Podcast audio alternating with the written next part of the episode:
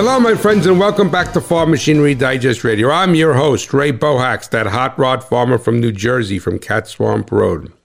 And it's great to be with you here today for the next half hour. And as you know, we get together every Saturday at eleven a.m. Eastern, and then again on Sunday with an encore of the same episode at six p.m. Eastern on Rural Radio Sirius X M Channel one forty-seven. And if you ever want to go back and, to, and listen to another episode, please go to my website, which is farm machinery digest dot com, and click on the tab F M D Radio, and the entire show, the entire Rural Radio Sirius X M Channel one forty-seven experience will be there one week after it airs on Rural Radio. And I wanted to just uh, quickly tell you before we get into the content of today's show that I'm starting the contest again for the Hot Rod Farmer License Plate. So just go to my website, fill out that form, and all you need to do is let me know where you listen from. You get into that contest, and you also give me a pin in my map. All right, uh, so that I could identify. I have a map in my office with pins all over the country and getting some all over the world, too. All right, and uh, I believe that this show has listeners now in fifty countries and as a podcast, and my Idle Chatter show has listeners in ninety-seven countries. So uh, I just... Just hopefully that uh, we hit one hundred, and then I could just stop bothering my my my art director saying, change the numbers on the website. I'll just put one hundred plus and be done with. So I need to get one hundred one for that show. Uh, and then hopefully, God willing, we'll be able to do that. So... Um, And what I'm also starting is another contest with Fendt. Fendt is coming on board. We're going to be doing some episodes, getting to know the Fendt Rogator Sprayer, the Fendt Ideal Combine, the Momentum Planter. To me, that's the S R seventy-one of planters, and that Fendt Tractor line. So what they're doing is they're giving me four die-cast models, one of each of those, and we're going to have a contest. And so you're going to be, by filling that out and letting me know that Hot Rod Farmer form, and the uh, you're going to get into two contests, right? Two for one special. Ray's Bargain Store here. So two, and we're going to be giving away those die-cast models. So there's going to be one of each, four models, and and they are beautiful models just as that equipment is beautiful. And today what I'm going to do is I'm going to answer a letter that someone has written to me that had some questions, and I'd like to get back into doing that if if we possibly can, because I would do it as the main content of the show. Uh, I, I used to do that in the beginning, and then I stopped and added the uh, Meet Me in the Farm Shop because I had to control the time, and some questions are longer and some are shorter in answer. So please just reach out to me, and I will answer your questions one way or another if it gets on the show or not. So just sit Sit pat as we go to the break, and never forget, agriculture runs on machinery, but what profits, baby, on reliability. I've been talking about being an entrepreneur literally since I was ten. Sirius X M's Business Radio. Inspiration to help you achieve more in business. Be creative, be tenacious, be decisive. Just do it. From finding a work-life balance to motivational stories from entrepreneurs big and small. You learn something in the successes and a lot from the failures. It's always worth it. Business Radio. Powered by the University of Pennsylvania Wharton School. Sirius X M one thirty-two. It's the Ranch It Up Radio Show. Join me, Jeff Tigger Earhart, the boss lady, Rebecca Warner, a k a. Beck, and my crew as we give you some pre-bowl sale highlights. We've got sale reports from around the country and, of course, the latest news. Plus, Kirk wraps it all up with the numbers. It's all this Saturday at four thirty p.m. Eastern Time. Just a little change-up right here, Rural Radio, Channel one forty-seven on Sirius X M.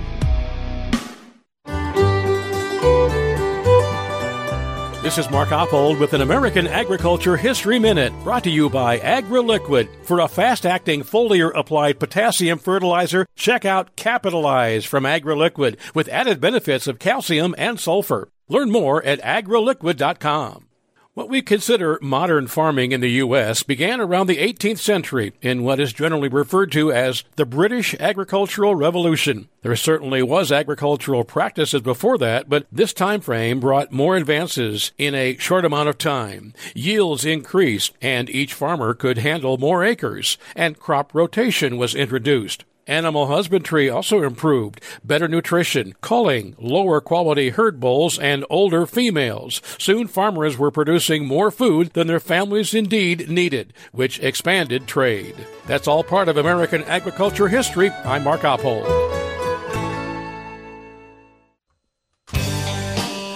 Welcome back to Farm Machinery Digest Radio. As I said in the opening segment, what we're going to do is I'm going to be uh, going over a letter that a listener had written to me, and it is Mister Robert, and I'm going to pronounce it Friedrich, Friedrich.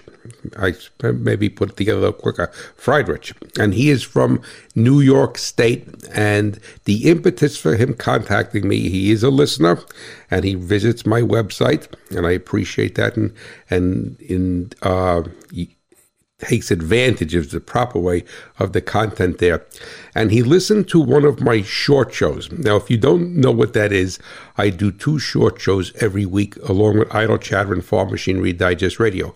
One is called Bushels and Cents, and that actually airs on Rural Radio Sirius X M Channel one forty-seven throughout the day. And they're sixty second, sixty two second shows. They're supposed to be sixty seconds. I try to nail it because I'm a drag racer, right? You got to nail that E T, a bracket racer.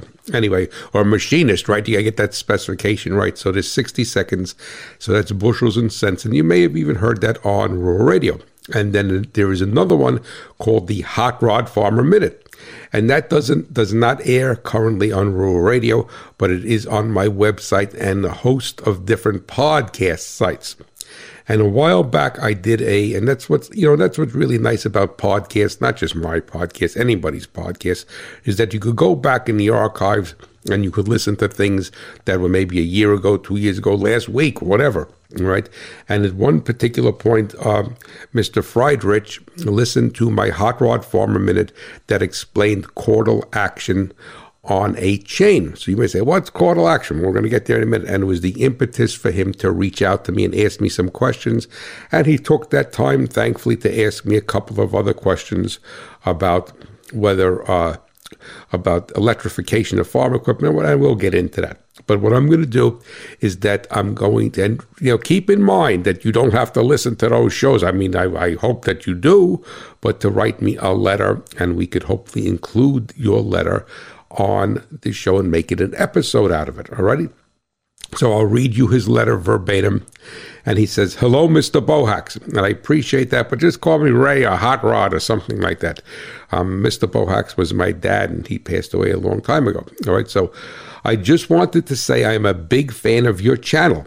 I was wondering, does the theory called caudal action apply to a chainsaw as well? Excellent question. Also wondering, what is your opinion on the fuel-injected chainsaws like the Stihl five hundred i? Also, do you see the future of power equipment slash farm equipment going electric? I hope not too soon, because I don't think the working hours of use is there yet with the continuous power available. Happy New Year from a big fan of your channel in New York State. Well, thank you very much, sir, for not only listening and reading, this guy from Cat Swamp Road, but for also reaching out to me. So the first thing we're going to ad- address is his, is I'm going to call you Robert, uh, so I don't mess up your name, which I'm famous for doing. And I'm, and he's asking me about caudal action of a chain on a chainsaw. And it's an excellent question. All right. So you may be saying to yourself, what is caudal action? Well, let me explain it to you first. And this refers to any chain. So chain on a manure spreader, chain on a motorcycle, any chain, chain on a piece of um, machinery, chain that you have maybe driving uh, a hay baler or what have you. A combine, right? Combine, uh, combine's got chains in it. All right, so what is caudal action? So caudal action, and I'm, I'm going to speak slowly so you could understand, so you could gr- not understand, grasp it. Caudal action is the result of a chain transitioning from a flat state to being wrapped around a sprocket. It is a pulsing motion of the chain in the direction of flow, the power flow, as well as a localized rising and lowering of the chain at the sprocket. An additional issue which involves caudal action is there will always be a gap between the transfer and the chain, allowing debris to become snagged. So the chain, where the chain rides on the sprocket, you get debris snagged in there, right? Regardless of what it is, not just a chainsaw, and that's going to increase the caudal action. Keeping the chain tight, clean, and properly lubricated in every any application will decrease caudal movement and lengthen its life and that of the sprocket. So that is the definition of caudal action. So caudal action is the moving of the chain up and down. And probably one of the best places to see this is when you're riding down the highway and you watch a motorcycle, right? And you see a motorcycle and a chain is moving, moving up and down. So that's caudal action. So Robert's question to me was, does a chainsaw experience caudal action, the chain on the chainsaw? And that's a very excellent, excellent concept to explore. Now, mo- now, what's very unique about a chainsaw is that you have the bar, and the bar has the bar has a track in it, and the chain has has guides in it. So the bar and the and the so the the guides and the bar work together. Whereas if you have, let's say, a chain on a combine, you have the two sprockets. You may have some sort of idler or tensioner or something, or on a motorcycle you have the two sprockets, or anything else with a chain drive, and you don't have that bar and that guide. So what actually is happening, if you what what induces caudal action, is that is the as the chain transitions from a flat surface to around the sprocket. So why is a chainsaw a little bit unique? Well, the dynamics of caudal action are kind of negated by the design of the chain having the guide and the track for it to, to ride in, and having the chain tight enough so it stays in that guide. Now, the other thing that's going to come into play is the distance from where the transition is, from the chain going across the bar to the drive gear, which is on the engine, and then the nose gear, which is on the, but specifically on the engine. That distance where the chain is not being guided is very minute. It's very small. Whereas if you were to take, let's say, like a combine, or we'll, we'll stick with a motorcycle because it's so it's so uh, easy to visualize that. And you look at a motorcycle, there is a great distance between the rear sprocket and the transmission. So the caudal action is is accentuated there because of that distance. Now, to answer your question, uh, Robert, do I believe that there is caudal action on the chain of a chainsaw? And I would say yes, but it is masked, it is hidden by the tightness of the chain, and it is also and it is also hidden by the guides that ride in the bar. So because that distance is not too great, it can't it can't whip around too much. But if you have if you run the chain too loose, like a friend of mine, he had um, he had, well, not because it was a Stihl, but he had a couple of big Stihl saws. And whenever I had to cut a tree down, I would call him. He loved cutting trees down. I'm to tell you the truth, I'm afraid of trees. I could, I'll cut a tree that's down on the ground. But, you know, if there's a, a standing tree and it's it's more than fifteen feet, twenty feet high, eh, I don't want it. I, like I said, I'm I'm not that experienced with, and I've known too many people who got hurt badly cutting trees down and uh, by themselves, and not having somebody having a rope on or what have you. But he loves cutting big trees down. So we don't cut a lot of trees here on the farm, but when I need something, I call him up. All right. And he likes to run a very loose chain on his saw because he wants to get a lot of R P M. And so, and we have to remember, on any engine or any apparatus like that, on any machine, there's frictional losses. So if you have a tighter chain where it's riding in the guide bar, then you're going to drop off some R P M from the engine. So now, what you know, what is the R P M you're losing? I can't tell you, but I guess it's application specific. But he likes to run a loose chain. Now, the thing is that to, to you know to to Robert's question about the caudal action, if you have a very loose chain, because of gravity, the chain on the chainsaw is going to drop down away from the guide. All right, and on the bottom, it's, on the top, it's going to lay in in the guide through gravity. So if you have if you're not cutting anything, you're just holding the chain. The chainsaw up and you're revving it up, that chain is going to, you're going to see caudal action there because the chain is dangling out of the track and it's going to become more apparent. Is it truly chordal action the way you would see on the combine or you would see on a uh, motorcycle or any other chain-driven or machine, let's say in a printing plant or a, a, some other type of industrial machine? Probably not to that extent because the chain is still being guided in the bar up on the top, but and, and so but it would it would flop around, and I guess you can qualify that as a chordal action.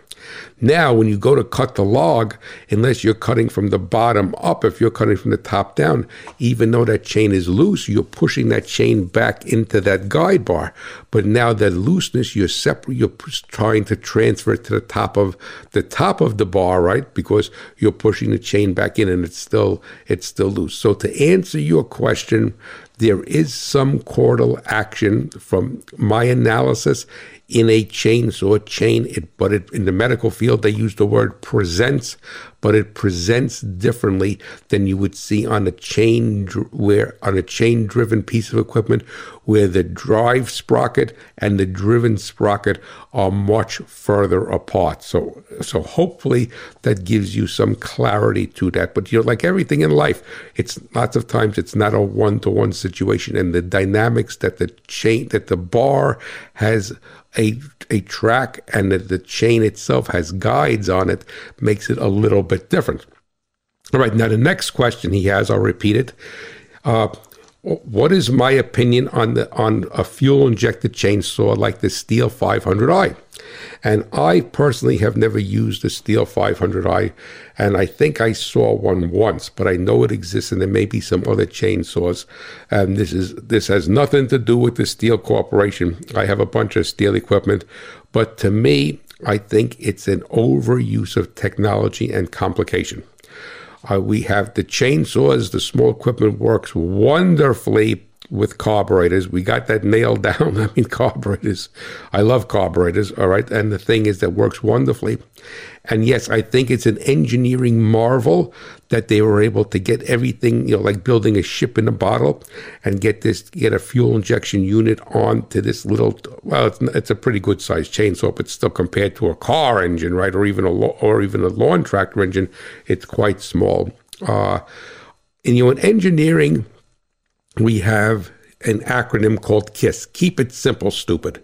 Now, keep in mind that, and I'm using the five hundred i Stihl as an example, that keep in mind that if you have an electronically fuel-injected engine, you need an E C U, you need to create voltage, so that magneto, magneto needs to create voltage, you need to have an injector, all of these dynamics, and you need to also have input that will make it ha- have the proper fueling decision, and then the E C U itself, the control unit, the module, whatever they want to call it, has to have some sort of calculation in it, or what they probably in a simplistic case like that, it probably just has a lookup table, and but it has to have these sensor inputs, R P M. So, so I look at it this way, is that I think it's an engineering marvel. I see zero benefit to it. Over a carburetor, I see negatives as far as its complexity is concerned. And even with that five hundred i, as I understand it, you have to still prime it with a prime button because you have to, because it's not making electricity to fire the injector when you're pulling the rope to start it. So it needs the E C U needs to be powered up and the injector needs to be fired electrically. So it's usually they p- supply voltage to it, an electronic injector, no matter what it's on, and they pulse the ground circuit. So I think it's a nice engineering exercise. I think it's bragging rights. Does it have any intrinsic value? I personally, unless Stihl wants to reach out to me and tell me otherwise, I think it's an overcomplication and a lot of things to go wrong and a lot of dynamics to go wrong for something that's like a chainsaw, that there's no inherent advantage to it whatsoever. And, you know, in engineering, uh, simplicity is also beautiful and good engineering. So like I say, so I, I'm, I'm, me, I would not buy one.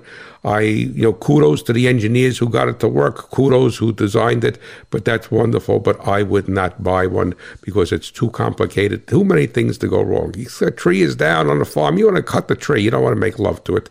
So that's basically what my thoughts are on that. And, you know, then again, like I said, this is your show. It's everybody's show that's listening. It's not my show. I just happen to have the microphone. If you feel differently or you're running a five, Stihl five hundred i in your operation, and, you know, then reach out to me at Hot Rod Farmer and take a shotgun and blow a hole in what I think. But to me, too complicated. Too complicated for nothing. You know, it's an engineering exercise. It's bragging rights. And to me, that's all it is. Now, uh, Robert's final question is, do I think that there's a, a future for power equipment, farm, uh, for farm equipment and power equipment, meaning like construction equipment going electric? Uh, I personally, you know, I'm going to I'm going to defer back to the chainsaw. You know, in engineering, we call that parlor tricks. And and I'm not saying it's really a parlor trick, but the fact of the matter is, you know, just because you could get something to work, just because you could you could design it and bring it to market, it doesn't mean it's a good application. I think the chains, the fuel injected chains was the same thing. There are way, way, way too many complications with, we don't have the grid to supply electricity uh, for everything going electrified, all right? There's a lot of complications there. There's a lot of other things. And I think this may even be the catalyst for me to do a complete show on why I think electrifica- electrification of vehicles and farm equipment and machinery is, is, is nowhere. Yes, electric motor makes a lot of torque. Uh, if you want to electrify, I think we need to look at the uh, the locomotive industry, where you have a small diesel engine, not that the locomotive does, and that runs a generator, and then you use electric motors to, to operate the piece of farm equipment, the combine, the tractor. You have a lot more torque that way, but I don't think anybody's lacking for torque. Then again, I just think, I personally think that it's it's... Uh, other than bragging rights of saying we did this, and maybe they'll cross over and use that for something else. I, but I can't see how it's going to be practical for a farmer uh, unless he has very small acreage or a piece of construction equipment to be electrified. I think it's going to be a nightmare. And uh, and I want to thank you for those questions, Robert. And uh, if I didn't answer them or answer them to anybody else's level that they want, please reach out to me. But that's why I love communication, because now I think I am going to consider doing a complete show on Farm Machinery Digest Radio about the story of electrification that nobody is telling you.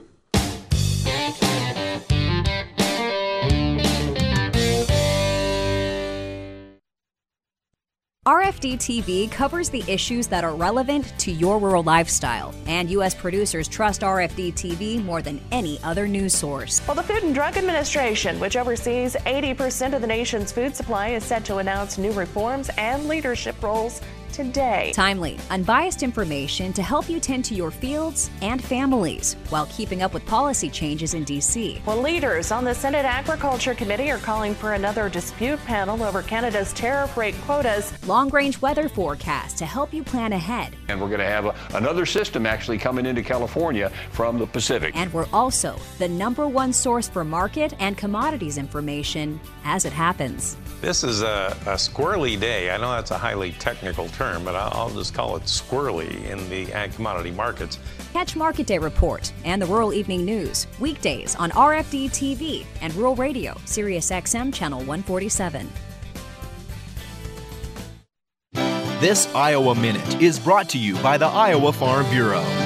These rocks will help stop erosion along the Raccoon River at this urban park. It's a conservation practice. But there are things like this and a lot more going on in rural Iowa. Jared Weber's family has been farming in southeastern Iowa since nineteen oh five. He won the Conservation Farmer of the Year award for all that he does today. Handful of things that we do: terraces, waterways, cover crops, another one we've been playing with. Uh, we do no-tilling, we do some strip tilling, we do some conventional tillage. Uh, it keeps our dirt on the hills. Of course, some years are harder than others. We're on our third planting of beans. You're going out and cover crop that's this high. Uh, thank goodness for auto sear. But innovation in ag helps farmers keep building that conservation success. I'm just excited about trying some new stuff, and any conservation is good conservation. I mean, if you keep that dirt where it's supposed to be, then you got it there to farm, and I think that's important. To learn more about practices farmers are using to improve watersheds across the state, check out conservation counts iowa dot com.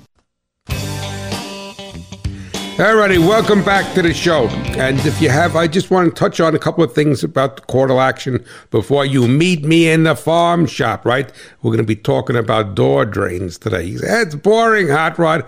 It's not boring if your doors rust out on your truck, your car, your combine, your sprayer, your tractor. That's not that's not Mickey Mouse, all right? That's very, very expensive, and it's uh, and it is a problem. But keep in mind that you need to keep, and we're going to move away from chainsaws, which the question was about, but you need to keep the chordal action of any chain at a minimum, because that chordal action, that movement up and down, is not only going to wear the chain prematurely, but it's going to wear the sprocket prematurely. So it's very important to have those chains tightened properly, not overly tight so the chain has no movement, but you don't want that chordal action swinging back and forth like a like a tree in a windstorm. You don't want that. That's going to be a problem. And keep in mind also that you are losing power from the driven sprocket to the drive sprocket, all right? Or excuse me, from the drive sprocket to the driven sprocket, because that action actually consumes power. So it, people don't think about that, but it actually does. So what we're going to do now is going to go to Tex Rubinowitz from Ripsaw Records, and he's going to meet us in the farm shop. Come on in, Tex, buddy.